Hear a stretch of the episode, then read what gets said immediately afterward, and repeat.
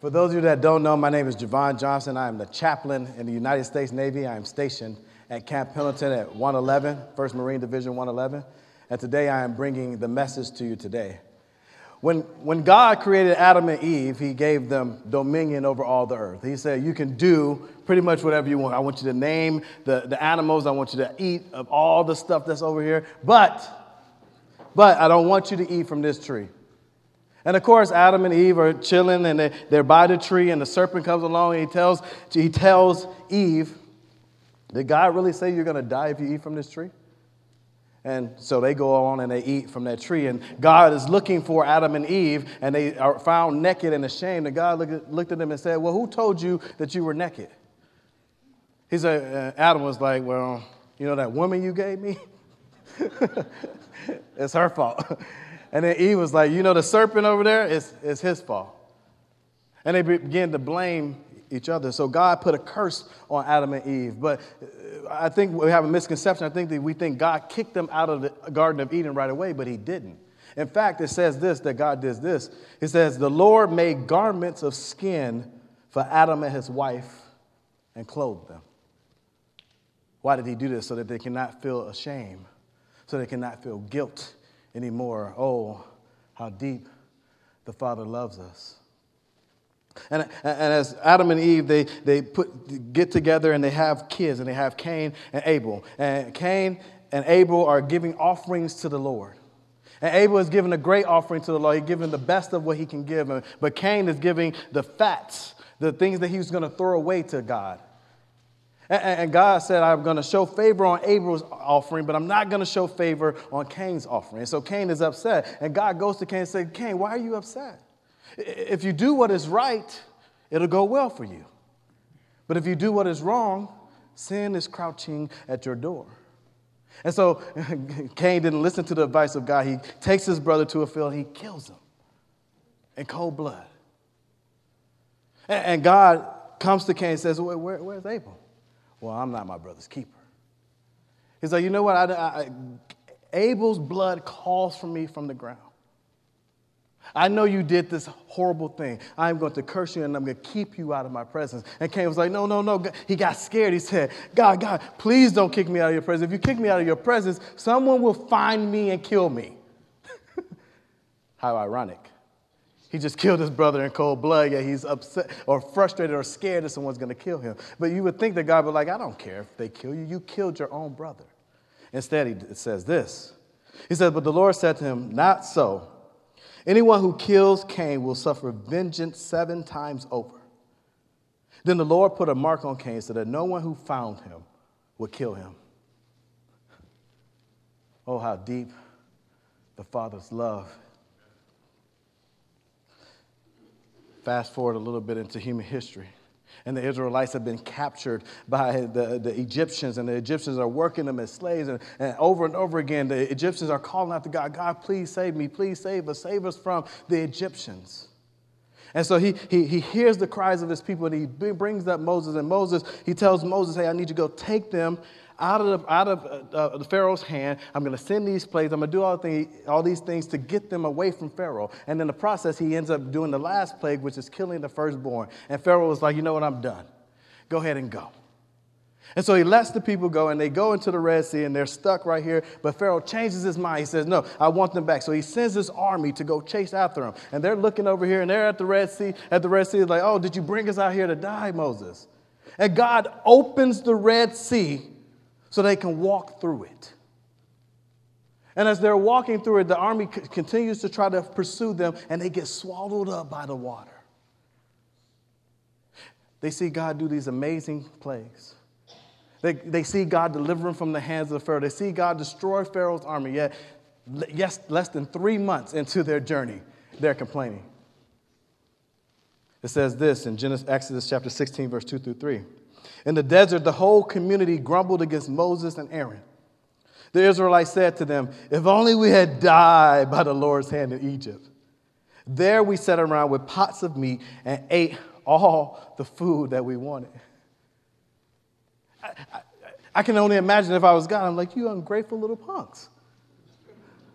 You, you see all the stuff that I did for you, all these amazing things that I've done, and you still don't call on me. You just complain about what you used to have. You'd rather be slaves than free. Good thing I'm not God, because that's not how God responds. In fact, he says this. Then the Lord said to Moses, I will rain down bread from heaven for you. The people are to go out each day and gather food for that day. And in this way, I will test them to see whether or not they will follow my instructions. He says, I will rain down bread from heaven for you. Oh, how deep the Father's love. But the Israelites, they, they wander around the desert for forty years, and then they finally get to the land that God had promised them. And in the midst, the Bible tells us this. It says, generations after generations grew up and neither knew the Lord or what he had done for his people. And so in the process of all of this, they end up assimilating into the culture and just doing exactly what everybody else is doing. And so because they were doing that, God took his favor away from them.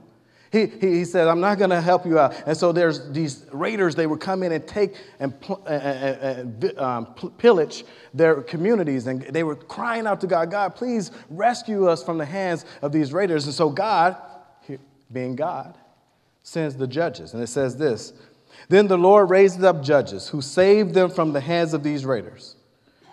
Yet they would not listen to their judges, but prostituted themselves to other gods and worshiped them.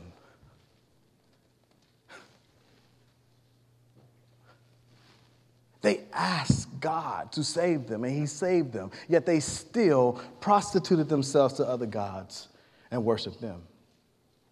And over and over again, you see in Judges, in Judges chapter three, verse seven, it says, Israelites did evil in the eyes of the Lord. They forgot the Lord their God and served Baals and Asherah.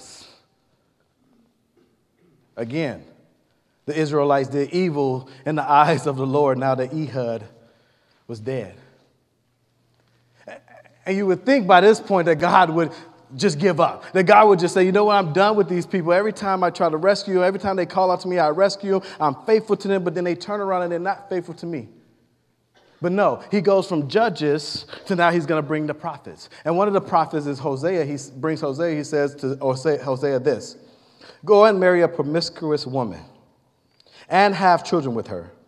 For like an adulterous wife, this land is guilty of unfaithfulness to the Lord.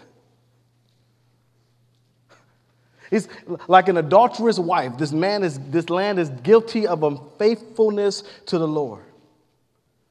And he wants to show the people what they have been doing to him since the beginning of time. Yet despite all the evil, despite all the rebellion against God, God never turns his back on his people. And God tries to warn them also through these prophets. He says this in Jeremiah six, verse eight. Take warning, Jerusalem, or I will turn away from you and make your land desolate so that no one can live in it. And so he sends his prophets, he, said, he tells the prophets, hey, you need to turn away from your sins, turn away from the life that you're living. Stop worshiping these other gods and worship me instead because I am the true and living God, but they never do it.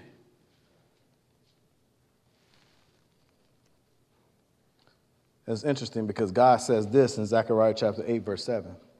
This is what the Lord Almighty God says. I will save my people from these countries of the east and the west. I will bring them back to live in Jerusalem. They will be my people, and I will be faithful and righteous to them as their God.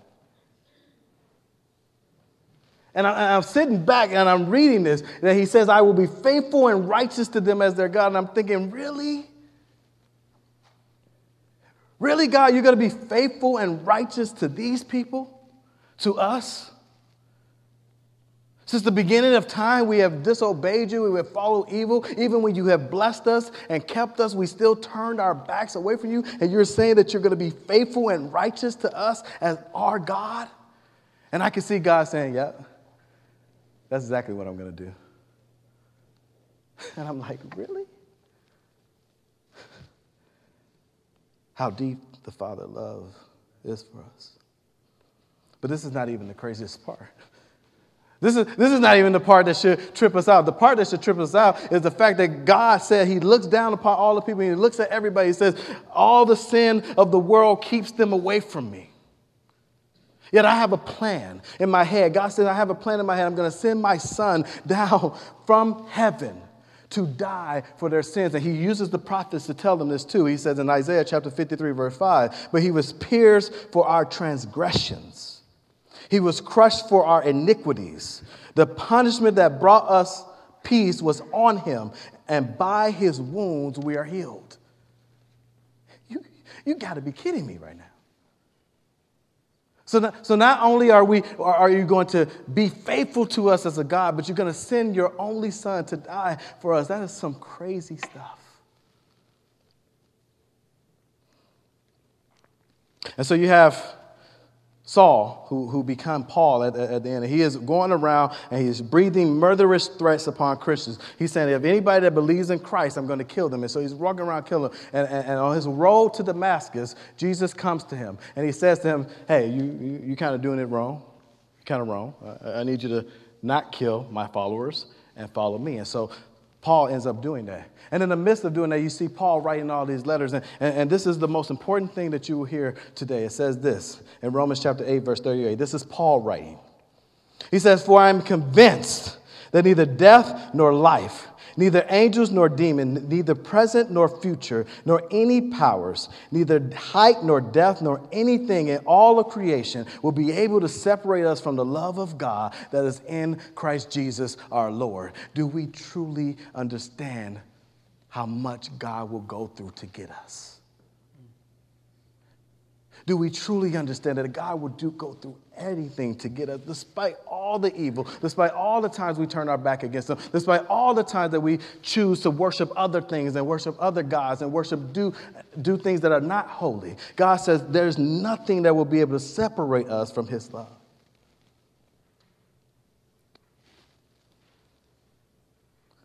I can tell by the lack of amens that we don't truly believe that God loves us this much. We don't, we don't truly believe that God actually loves us this much. And, and this is how I know we don't believe that God loves us this much, because a lot, some people are in this room right now, and, and, and they have been dealing with sin, and, and they feel ashamed of their sin. Why do you feel ashamed? Because God says he loves you anyway. And in fact, some people who are sitting in this room right now, if somebody was to tell you what sins they have done, they'd sit up there and judge them as if you're not a sinner as well. I know we truly don't believe that God loves us as much because not only would somebody judge the people who tell of their sins, but they also gossip about them and say, did you hear about what Johnny did? I can't believe he did that.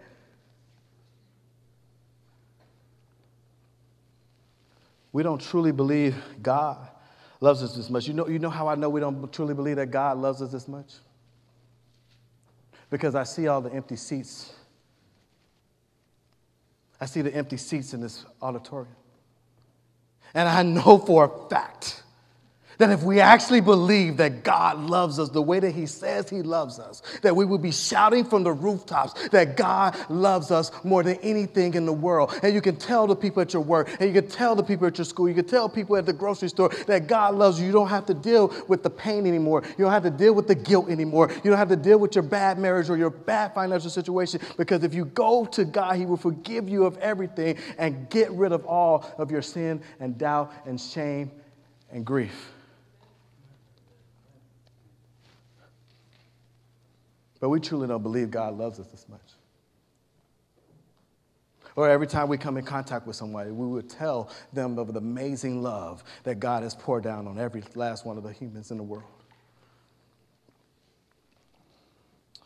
You see, we don't live in the love of God because we feel unworthy. We, we, we don't live in the love of God because we actually feel that we are unworthy of being in God's presence. And so what happens is we, we, we, we have a sin in our life, and, and because we feel unworthy, we don't want to go to God with that sin, and then eventually it turns into us not reading our Bible as much. And it turns into us not praying as much. And it turns to us not confessing our sins to one another because we're afraid that people are going to judge us or, or gossip about us. You see, we don't live in the love of God because we feel that we are unworthy, but we feel like we are unworthy. When we feel like we are unworthy, we move further and further away from God. God can never love me. God can never love a sinner like me. Do you know what I've done? Yet I just showed you from the beginning of human history all the craziness that people have done against God. And he says, I'm going to be their God. I'm going to be faithful no matter what. And as a matter of fact, I'm going to send my son to die so that they can have access to me. Oh, how deep the Father's love. I, I, I got a news flash for you guys. We all are unworthy. We all are unworthy of the love of God. You ever watch Oprah? Oprah, she's like, hey, you get a car, you get a car, you get a car. Everybody gets a car, right? Mm-hmm. Well, you are a sinner, you are a sinner, I'm a sinner. We're all sinners. Everybody's a sinner. Check this out, though. For all have sinned and fallen short of the glory of God. And all are justified freely by his grace through the redemption that came through Christ Jesus. Oh, man, I, I don't think we understand. I don't think we can wrap our minds around how amazing this actually is. I, I, imagine if I tried myself. I, I wanted to, let's say I wanted to be a lawyer. And I, I never went to law school. The only thing I ever did, I was a police officer for like six months. Uh, so I don't know anything about law. But I, I go and I do the bar exam. I'm probably going to fail that thing. And the result's going to come back, and they're going to say, I'm sorry, Javon, you are not worthy. You don't make the cut. I'm thirty-four years old. I'm pretty decently athletic. I'm pretty fast, pretty strong, but I'm nowhere near as good as being in the N F L. But I can go right now and pay a fee to go play for the Chargers or the Rams and then try out for their team. And more than likely, if I tried out for the team, they're going to look at me and say, nice try, buddy, but uh, you're unworthy. You don't make the team. Even still in the military right now, if I don't, I have a standard, um, they have a standard for us to be in the military, but I say I gotta get sixty push-ups, sixty sit-ups, and a twelve-minute mile and a half. But if I don't meet that threshold, the Navy looks at me and say, you aren't worthy, you're off the team now.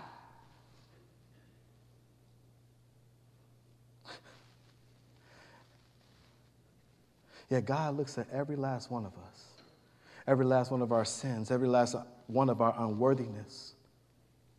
And he says, you know what, you're not worthy of being in my presence, but I still want you on my team. Oh, how deep the Father's love is for us. Let me try to explain it this way.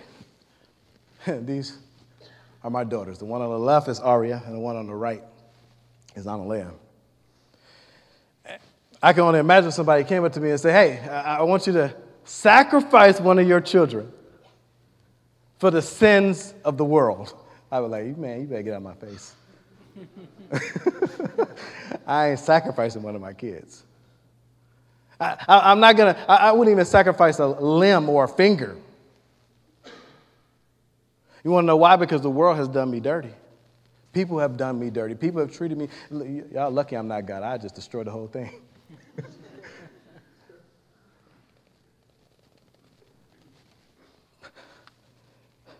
But I can't wrap my mind around it. That God would send his only son.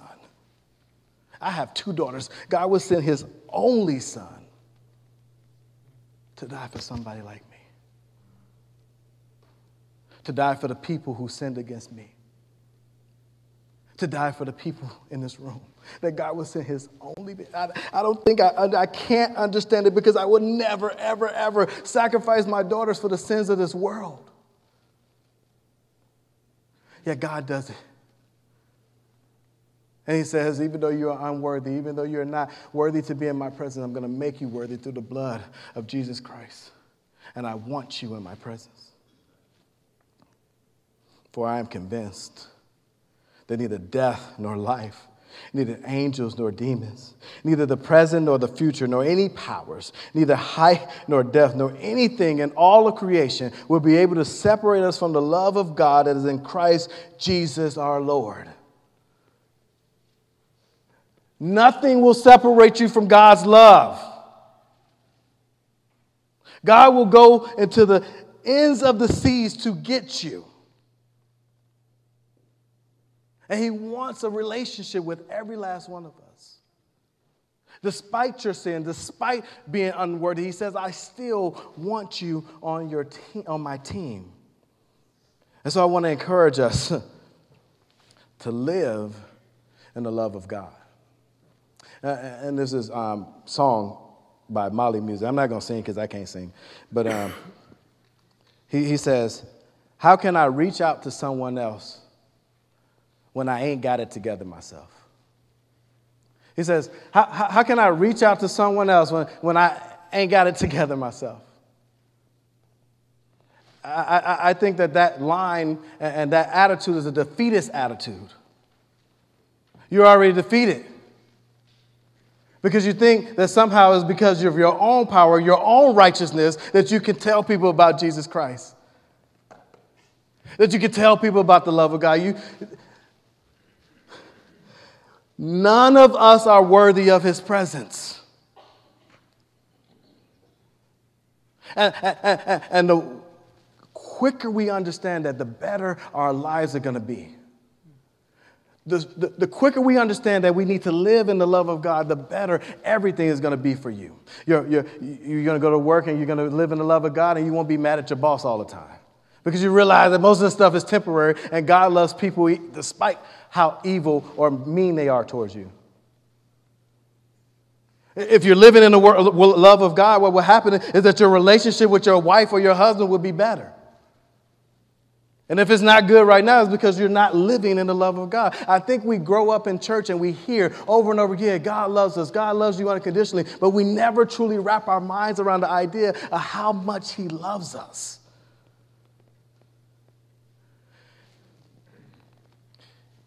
Once you wrap your mind around the idea of how much God loves you, your life will be different. Not might be, not supposed to be, it will be different. And so I want to encourage us as we as we move forward to, to live in the love of God. Stop, stop thinking that we're better than other people. Stop judging other people. Stop gossiping about people. Stop thinking that somehow I'm so unworthy to come into the presence of God. We're all in that same boat. Yet God says, I want you and I love you anyway. And so I know there's probably people in this room right now, and I know how when you go to a lot of these other churches, they, they have the altar call, and tons of people come up, and they give their heart to Jesus, and then the Church of Christ, like no one comes up. Because I think that we feel ashamed. I think when we, if we were to make that dreaded walk down here to, to have somebody pray for us or to be baptized in the name of the Father, Son, Holy Spirit, like people are thinking of judging me. What are they thinking about me? What are they saying? If it actually worked the way it's supposed to work, when the preacher gets done, everybody should come up to the altar caller because they realize, hey, I done messed up all week. I didn't get it right all week. And I need some repentance and I need some forgiveness over my life. You see, a lot of us have been living in fear, living in guilt, living in shame over our sin, and, and we have secret sins. I want to encourage you to live like that no more. Live like that no more. Put yourself in a position to be loved by God because God says, despite all of the evil things that people have done over the history of the world, I love each and every last one person, and I want them to come into presence, into my presence. And so if you have anything um, that you would like for me to pray for you about, If you if you think if you feel so inclined, you say, hey, I want to live in the love of God and I want to be baptized in the name of the Father, Son, and the Holy Spirit. There's no time like the present to do that. Um, if you have any requests or anything that you would like for us to pray for you about, please come forward now as we stand and as we sing. How deep the Father's love for us, how fast we are going.